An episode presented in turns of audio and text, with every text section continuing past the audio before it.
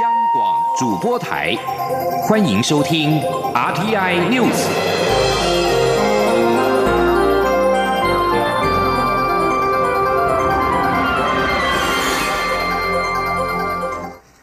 听众朋友您好，欢迎收听这节央广主播台提供给您的 RT News，我是张顺祥。首先把新闻焦点关注到是二零二零总统各党内的初选。蔡英文总统今天在脸书发文表示，年轻人是永远的反对党，但是年轻人不是无理的反对者。在网络社群时代，年轻世代更能够获得资讯来监督检验政府是否说到做到。蔡总统表示，他上任三年来，在整体执政团队努力之下，有四件事情做到了，包括清查不当党产，属于全民的财产要还给全民；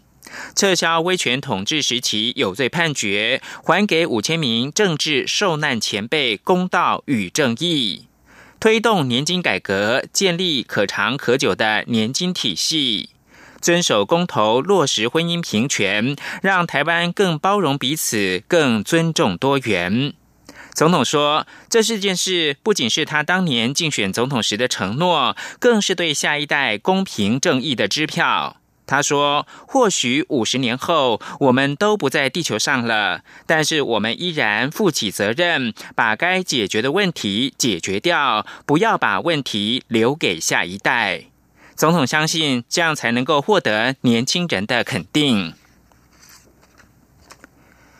民进党总统初选进入到最后阶段，中研院的前院长李远哲等人发起连署挺赖，劝退蔡英文总统，蔡赖之争白热化。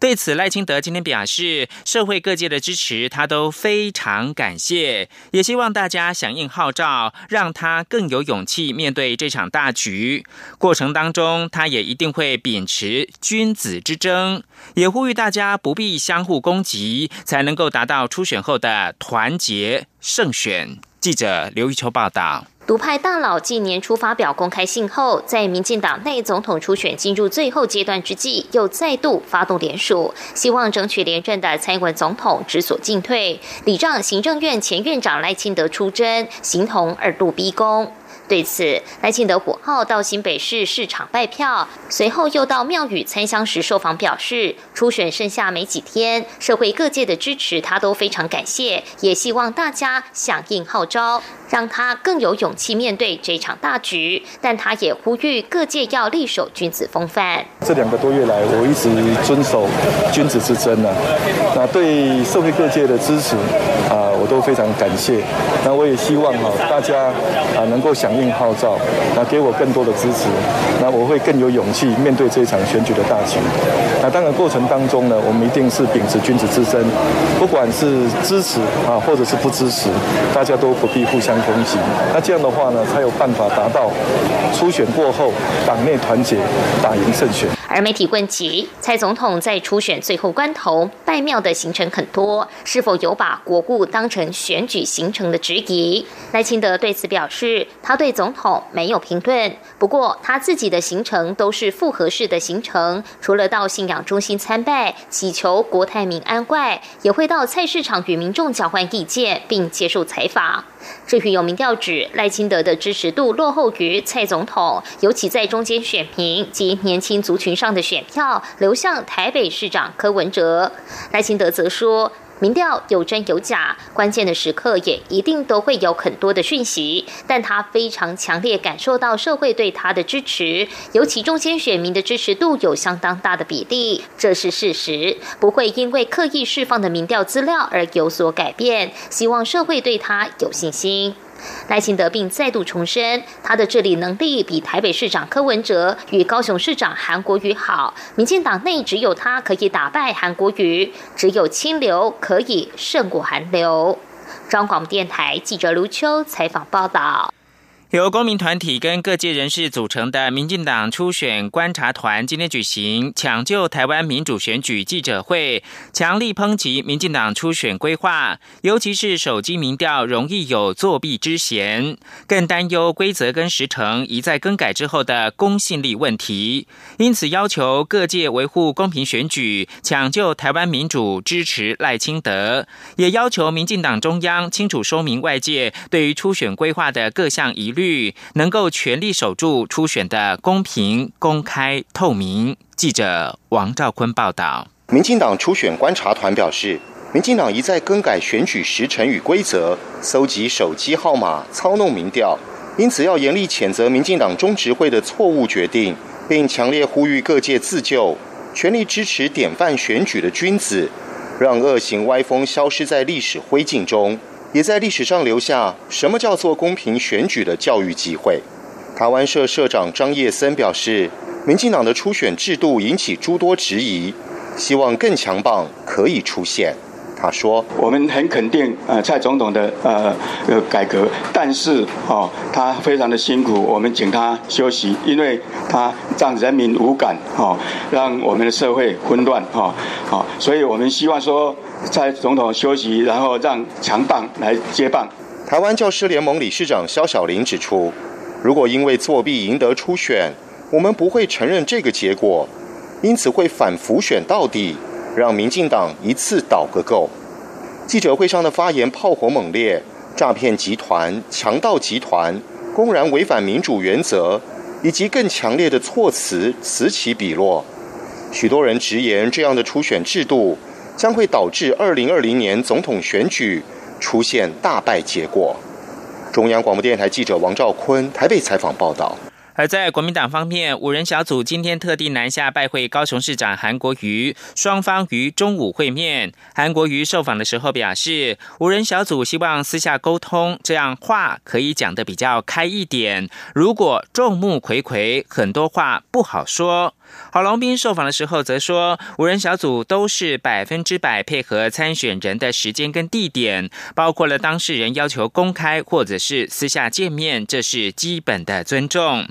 郭台铭今天受访的时候则说，他六号跟党中央五人小组会面的时候会全程公开，他将提出所有的诉求，包括纳入手机民调、举办公开辩论、参选人应该提出经济主张等。他认为，大家不是一个造势就可以选择，应该提出经济国政建议。未来他也会端出郭氏的经济牛肉。他并且表示，党中央应该要团结所有的初选参选人，但是党中央却犯任假韩粉。这样的话，初选后要怎么团结呢？他也会向五人小组抗议这件事。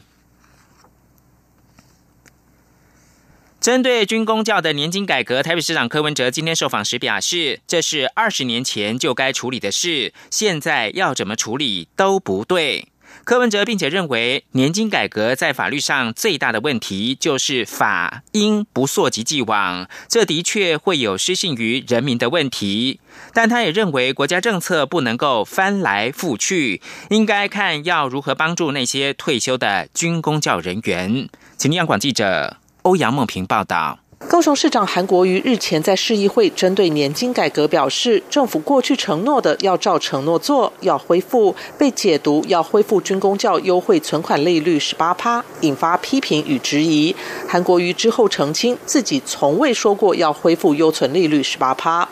台北市长柯文哲五号被问到对此事的看法，他指出，年金改革真正的问题就是这是二十年前该处理的事却不处理，到后来怎么处理都不对。他还表示自己听过一个讲法，就是虽然年金改革一年省下新台币一百八十亿，但前瞻计划却乱花了几千亿，所以人家不服气。这就是一笔烂账。柯文哲并认为，年金改革确实有失信于民的问题。他说：“哎，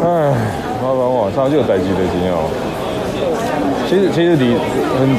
比较正常的国家，应该是法不溯既往。其实，倒是讲，这的确在当年当时年金改革在法律上最大的问题就是法不溯既往的问题，的确的的确会有失信于民民的失信于人民的问题。”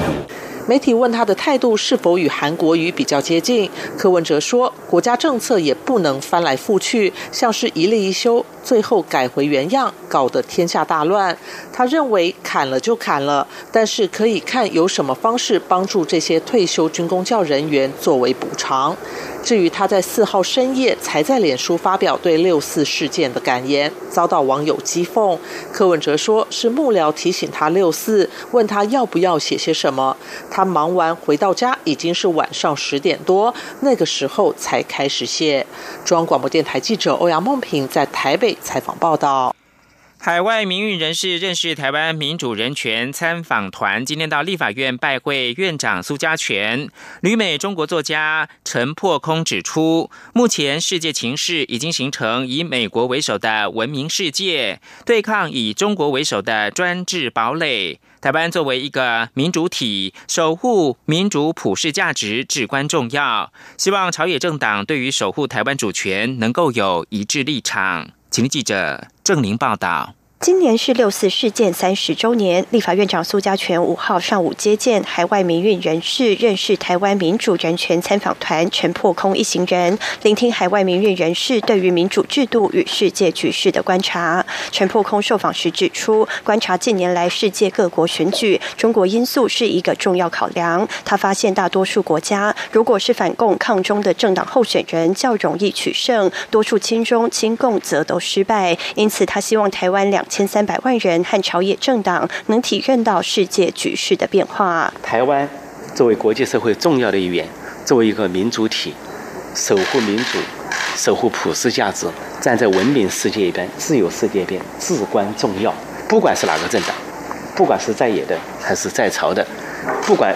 台湾内部有什么争议，不管台湾的经济有什么问题，但是在守护台主权在民、守护台湾的主权、守护台湾的民主方面。我希望台湾的各种政党、政治人物能够有一直的立场。对于近日美中贸易战升温，陈破空说，美中贸易战演变成科技战，甚至是地缘政治对抗，可能导致整个世界的分裂。但他认为，台湾、日本和众多国家会成为美中贸易战的受益者，而不是受害者。台湾此时要经营产业和市场调整，不能依赖中国，因为中国经济已经泥菩萨过河，自身难保。陈破空也提到，对于台湾政治，他有些忧心的地方，因为中共对台湾的渗渗透迫在眉睫，短兵相接。不过，看到最近半年多，蔡英文政府及民进党过半的立法院采取较强势的措施反击中共，捍卫台湾民主，对此他表达肯定与支持。央广记者郑玲采访报道。而在六四三十周年的这一天，美国众议院四号通过了决议案，要求中国停止压制关于六四天安门事件的言论。众议院的议长裴若曦也在六四三十周年这一天誓言要让六四的事迹长存人心。联邦众议院通过决议案，要求中国就一九八九六月四号武力镇压天安门民主运动提供全面、透明而且独立的报告。决议案呼吁中国。允许流亡海外的天安门异议人士，在不会遭到报复跟惩罚的情况之下返回中国。决议案也呼吁中国停止封锁天安门广场屠杀事件的资讯跟讨论。此外，一位在美国留学的中国年轻学生说。中国年轻人已经不想反抗，所以六四不会重演。但某种程度来说，这才是更大的悲剧。而在法国，关注人权的非政府组织四号在巴黎市区搭设木板坦克，重现王维林只身阻挡坦克的历史场景，强调在中国政府必谈六四的时刻，更要对抗遗忘。在澳洲，讽刺北京政治的中国漫画家。巴丢草四号在澳洲广播公司 ABC 节目当中首次的露面，他称自己以前是法学院的学生，直到有一天看了台湾戏剧节目当中拼接的天安门事件纪录片，因此开始创作政治漫画。美国总统川普发动贸易战，危及到经济的前景。联邦准备理事会主席鲍尔四号暗示，必要的时候可能以降息来支撑经济。这一番的发言为美国股市注入一剂强心针。华尔街股市四号收高的，三大指数都缔造了五个月来最大单日的涨幅。道琼指数大涨超过五百点，指数大涨五百一十二点，或百分之零点二二点零六，收在二万五千三百三十二点。标准普尔五百。指数也大涨了五十八点，或百分之二点一四，收在二千八百零三点。以科技类股为主的纳斯达克指数大涨了一百九十四点，或百分之二点六五，收在七千五百二十七点。新闻由张顺祥编辑播报。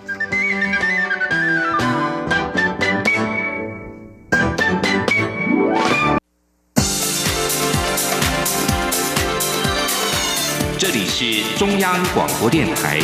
台湾之音，欢迎继续收听新闻。欢迎继续收听新闻，我是陈怡君。国际半导体产业协会发布了首季全球半导体设备出货报告，指出台湾半导体设备出货金额逆势成长，跃居最大的市场。台经院今天指出，台积电持续布局先进制程，今年资本支出将会维持相对高档。不过，国内半导体下半年仍然有挑战，包括美方是否对中国寄出新的关税措施、封杀华为衍生的供应链大乱以及选边站等问题。而在诸多不利因素之下，估计半导体供应链库存去化完毕的时程将会递延。记者谢嘉欣的报道。国际半导体产业协会报告指出，今年全球半导体设备首季出货金额年减百分之十九，不过台湾出货金额却逆势成长，年增百分之六十八，成长幅度最大，成为全球最大半导体设备市场。台经院产业顾问暨研究员刘佩珍受访表示，主要是半导体龙头台积电持续投资先进制程，第二季进入五纳米市场，第三季也将量产七纳米强化版，预估今年资本支出相对维持在高档。韩国则因记忆体价格跌幅超乎预期，相关资本设备支出反而下滑。中国方面受到美中贸易战影响，使得相关投资出现递延，这都将使今年台湾半导体设备支出可望有较好表现。不过，刘佩珍也强调，下半年国内半导体产业仍是面临几大挑战，特别是美中贸易战下的关税及非关税障碍。前者为美方若针对剩下三千亿美元商品对中国寄出新的课税措施，将冲击半导体终端应用市场；非关税障碍则是向美国封杀华为所衍生的问题。他说：“那么类似像华为的一个事件，也可能会使得整个半导体的供应链出现比较大乱的一个情形，那甚至会面临这个选边站的一个问题，那这个都会让台湾的一个业者面临到相关的考验。在下半年的一个局势上，其实显得比较混沌不明。”所以也不排除未来各市调以及研究机构可能都会有下修今年全球的半导体销售额的一个跌幅。刘佩珍指出，原先市场预期今年第二季半导体库存水位将调整到一定程度，季末可以开始回补，为第三季新品备货拉货。但美洲贸易战在五六月升温，让厂商出现疑虑，恐将推迟半导体库存调整完毕的时间，抵消下半年部分的。拉货力道，全年半导体表现可能无法达到年初时所做的预期。中央广播电台记者谢嘉欣采访报道。台湾半导体龙头大厂台积电今天召开了股东常会，董事长刘德英首度主持会议。他表示，尽管今年半导体产业有变数，不过对中长期需求仍然有信心，半导体产业将会持续成长。刘德英说：“今年变数还很多，中美贸易谈判还在进行，各国产业政策也还在变动，都会影响半导体终端需求，并且间接影响台积电客户订单。不过，预期第三季及第四季渴望成长，下半年营运表现将可以比去年下半年要好。至于出货华为一事，刘德英说，美国官员绝对没有直接来台积电协商出货华为。”随着显示器的进步，人类对色彩的追求越来越高。科技部在今天指出，清华大学材料科学工程学系教授林浩武首创使用喷雾合成法，制备出了完美显色多彩的钙钛矿量子点。不但高色纯度以及高稳定度，非常适合用于各类的显示器技术，未来还可以用于纸钞防卫、日光灯，甚至是量子运算。记者杨文军的报道。随着显示器技术的快速进步，从印象管电视、液晶荧幕显示器、有机发光二极体 OLED 到未来的 MicroLED，再在显示显示技术的突破与进展，而人类对色彩世界的追求也越来越高。在科技部支持下，清华大学材料科学工程学系教授林浩武指出，OLED 是目前最新颖的主动式发光显示器技术，但仍有寿命与耗能等问题。MicroLED 的发展势在必行，可是 MicroLED 仍有许多问题需要克服，如巨量转移、低色均匀度等。因此，零号五首创用喷雾合成法制备出完美显色多彩的钙钛矿量子点，方法简易、低成本，具有量子产率趋近于百分之百、高色纯度与高稳定度等特性。其放光波长与频宽完美符合下世代 REC 二零二零。超广色域规范非常适用于各显示器技术。他说，而且这个方法呢，可以适用于制作各种光色的钙钛矿量子点。那我们也成功的从深蓝光啊一路到红外光来，而且啊效率都非常的高，发光也非常的亮。林浩武指出，以往钙钛矿量子点结晶性差也不稳定，喷雾制成则让其大幅增加工业上大量合成的可能性。此技术日前已经成功。取得台湾专利，也吸引韩国首尔大学、美国田纳西大学等国际研究团队主动合作交流。林浩武进一步指出，像是千元大钞上有必须用紫光才能照射出的望远镜图样，这个防卫设计中里面的发光体就是稀土，但数量稀少，成本高。还有日光灯的发光体也是稀土的一种，若使用他们研发的发光材料，就能降低成本，未来还有机会运用在量子运算中。中央广播电台记者杨文君台北采访报道。开斋节是穆斯林年度最重要的节庆。台北市长柯文哲今天上午出席二零一九印尼开斋节会礼活动，祝贺穆斯林朋友开斋节愉快。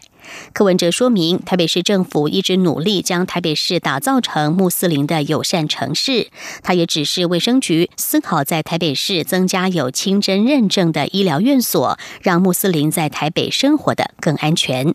记者欧阳梦平的报道。今年穆斯林的斋戒月至六月四号结束，五号就是穆斯林每年最重要的节庆——开斋节。台北市长柯文哲一早就出席由驻台北印尼经济贸易代表处主办的二零一九印尼开斋节会礼活动。柯文哲在致辞时，首先祝贺穆斯林朋友，并表示台北是个友善好客的城市，一直为维护多元文化、促进族群平等而努力。伊斯兰不但拓展了台湾民众的国际视野。也让台湾的文化更加丰富多元。柯文哲表示，台北市有许多来自伊斯兰世界的朋友，是否一直尽最大努力将台北市打造成伊斯兰的友善城市？除了推动清真认证的食品、餐厅及旅馆等，未来也将增加有清真认证的医疗院所。这段话让台下响起一片掌声。目前台北市只有台南医院有通过清真的认证，那我有指示卫生局啊，思考在台北市能够再增加一些有清真认证的医院哦，来让穆穆意思来自让让穆斯林朋友在台北可以更 生活的更安全呢。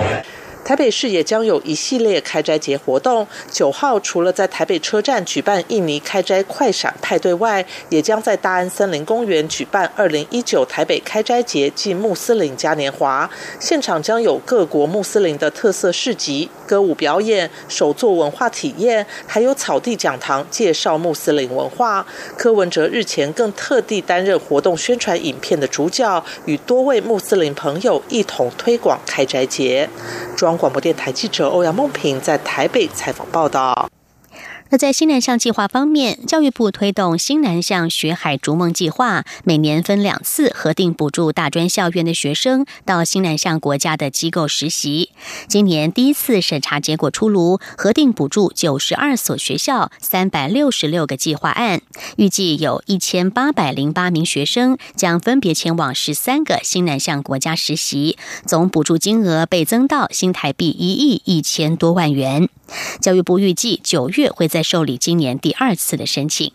记者陈国维的报道。为让更多大专校院学生有出国实习的机会，去年在教育部次长任内三度代理部长职务的姚立德，当时决定要将今年参与“学海逐梦”及西南向“学海逐梦”计划的学生人数倍增，因此今年光第一次核定补助的人数与经费就已经达到去年整年的额度。教育部国际及两岸教育司科长王宏明表示，前往非西南向国家进行职场实习的“学海逐梦”计划，去年两次征选计。划案共补助一百零八校一千一百七十一人，新台币一亿三千多万元。今年才第一次征选就通过一百零七校一千三百九十四人，补助一亿六千多万元。在西南向学海逐梦方面，今年首次核定的补助总额就有一亿一千多万元。去年我们也是有两次的征选，然后去年是九十五校，然后三百八十八案，还有两千零一十三人核定受补助。那今年就只有第一次征选的时候，就有九十二校，然后三百六十六案，一千八百零八人核定补助。整体来看，我们的这个校数跟人数都是增加。今年各校提出的西南向实习计划案，涵盖越南、泰国、印尼、马来西亚、新加坡、柬埔寨、菲律宾、缅甸、印度、汶莱、斯里兰卡、纽西兰及澳洲等十三国，领域包含人文及社会、参与管理、工程及生医科技等。有学生将到越南参与全球性国际物流集团实习计划，或前往汶莱执行蓝虾养殖一条龙产业实习计划。所有获补助的学生，可以在明年十月三十一号前。办妥出国手续，前往海外实习。中央广播电台记者陈国伟台北采访报道。国际新闻焦点来看到美国总统川普的访英之行。川普四号与即将卸任的英国首相梅伊会晤之后，表示美国与英国能够解决对中国电信设备大厂华为的任何旗舰。他并承诺，在英国脱离欧洲联盟之后，美国将与英国达成很棒的贸易协议。梅伊因为未能及时实现英国脱欧，即将下台。川普未如外界担忧的乱说话，公开的让他难堪。对于最敏感的华为与梅伊接班问题，也都点到为止。另外，川普在英国的期间，陆续接触了几位可能接替梅伊成为英国下任首相的人选，包括前外相强生。消息人士也指出，川普也将会晤另外两位候选人，分别是前环境大臣戈夫，还有前外相韩特。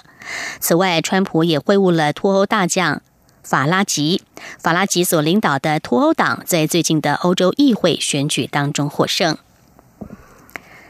根据路透社报道，好几万名捷克人四号走上街头示威，要求涉嫌利益冲突的总理巴比斯辞职下台，并且就其企业十年前诈骗欧洲联盟两百万欧元（大约折合新台币七千零五十六万元）补助一事展开调查。主办单位表示，这场在首都布拉格温瑟拉斯广场举行的示威活动，估计有十二万人参与，是自从一九八九年丝绒革命以来最大的规模。丝绒革命导致捷克共产党政府瓦解。主办者米娜在台上告诉示威者：“我们要求巴比斯下台。”巴比斯拥有艾格富集团，业务涵盖了食品、化学以及媒体，是捷克第二大富豪，被称为捷克的川普。根据财经杂志《富比士》的估计，资产大约有三十七亿美元。巴比斯采取强硬的反移民政策，因此与欧盟西方领袖时有冲突。但是和波兰还有匈牙利的民族主义领导人相比，巴比斯的立场相对显得较亲欧盟。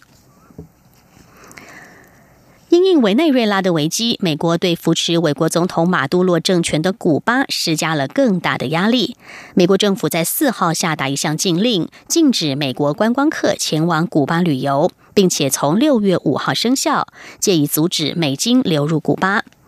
美国财政部宣布禁止美国团体民间教育旅行，禁止从美国出发的游轮等船只在古巴停泊，私人和商务客机也不得前往古巴。这些都是最常见的美国人前往古巴的方式。这项禁令将对古巴构成严重的打击，每年恐怕损失数千万美元的外汇收入。根据统计，在今年前四个月，有超过二十五万人次的美国人前往古巴旅行，几乎是去年同期的两倍。古巴政府谴责美国政府的行动。美国国务院发布新闻指出，对于古巴政权压迫人民、介入委内瑞拉政局，以及在马杜洛人为造成的危机中所扮演直接角色，美国必须要追究责任。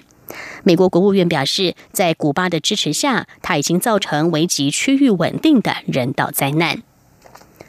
以上 T N News 由陈义军编辑播报，谢谢收听，这里是中央广播电台台湾之音。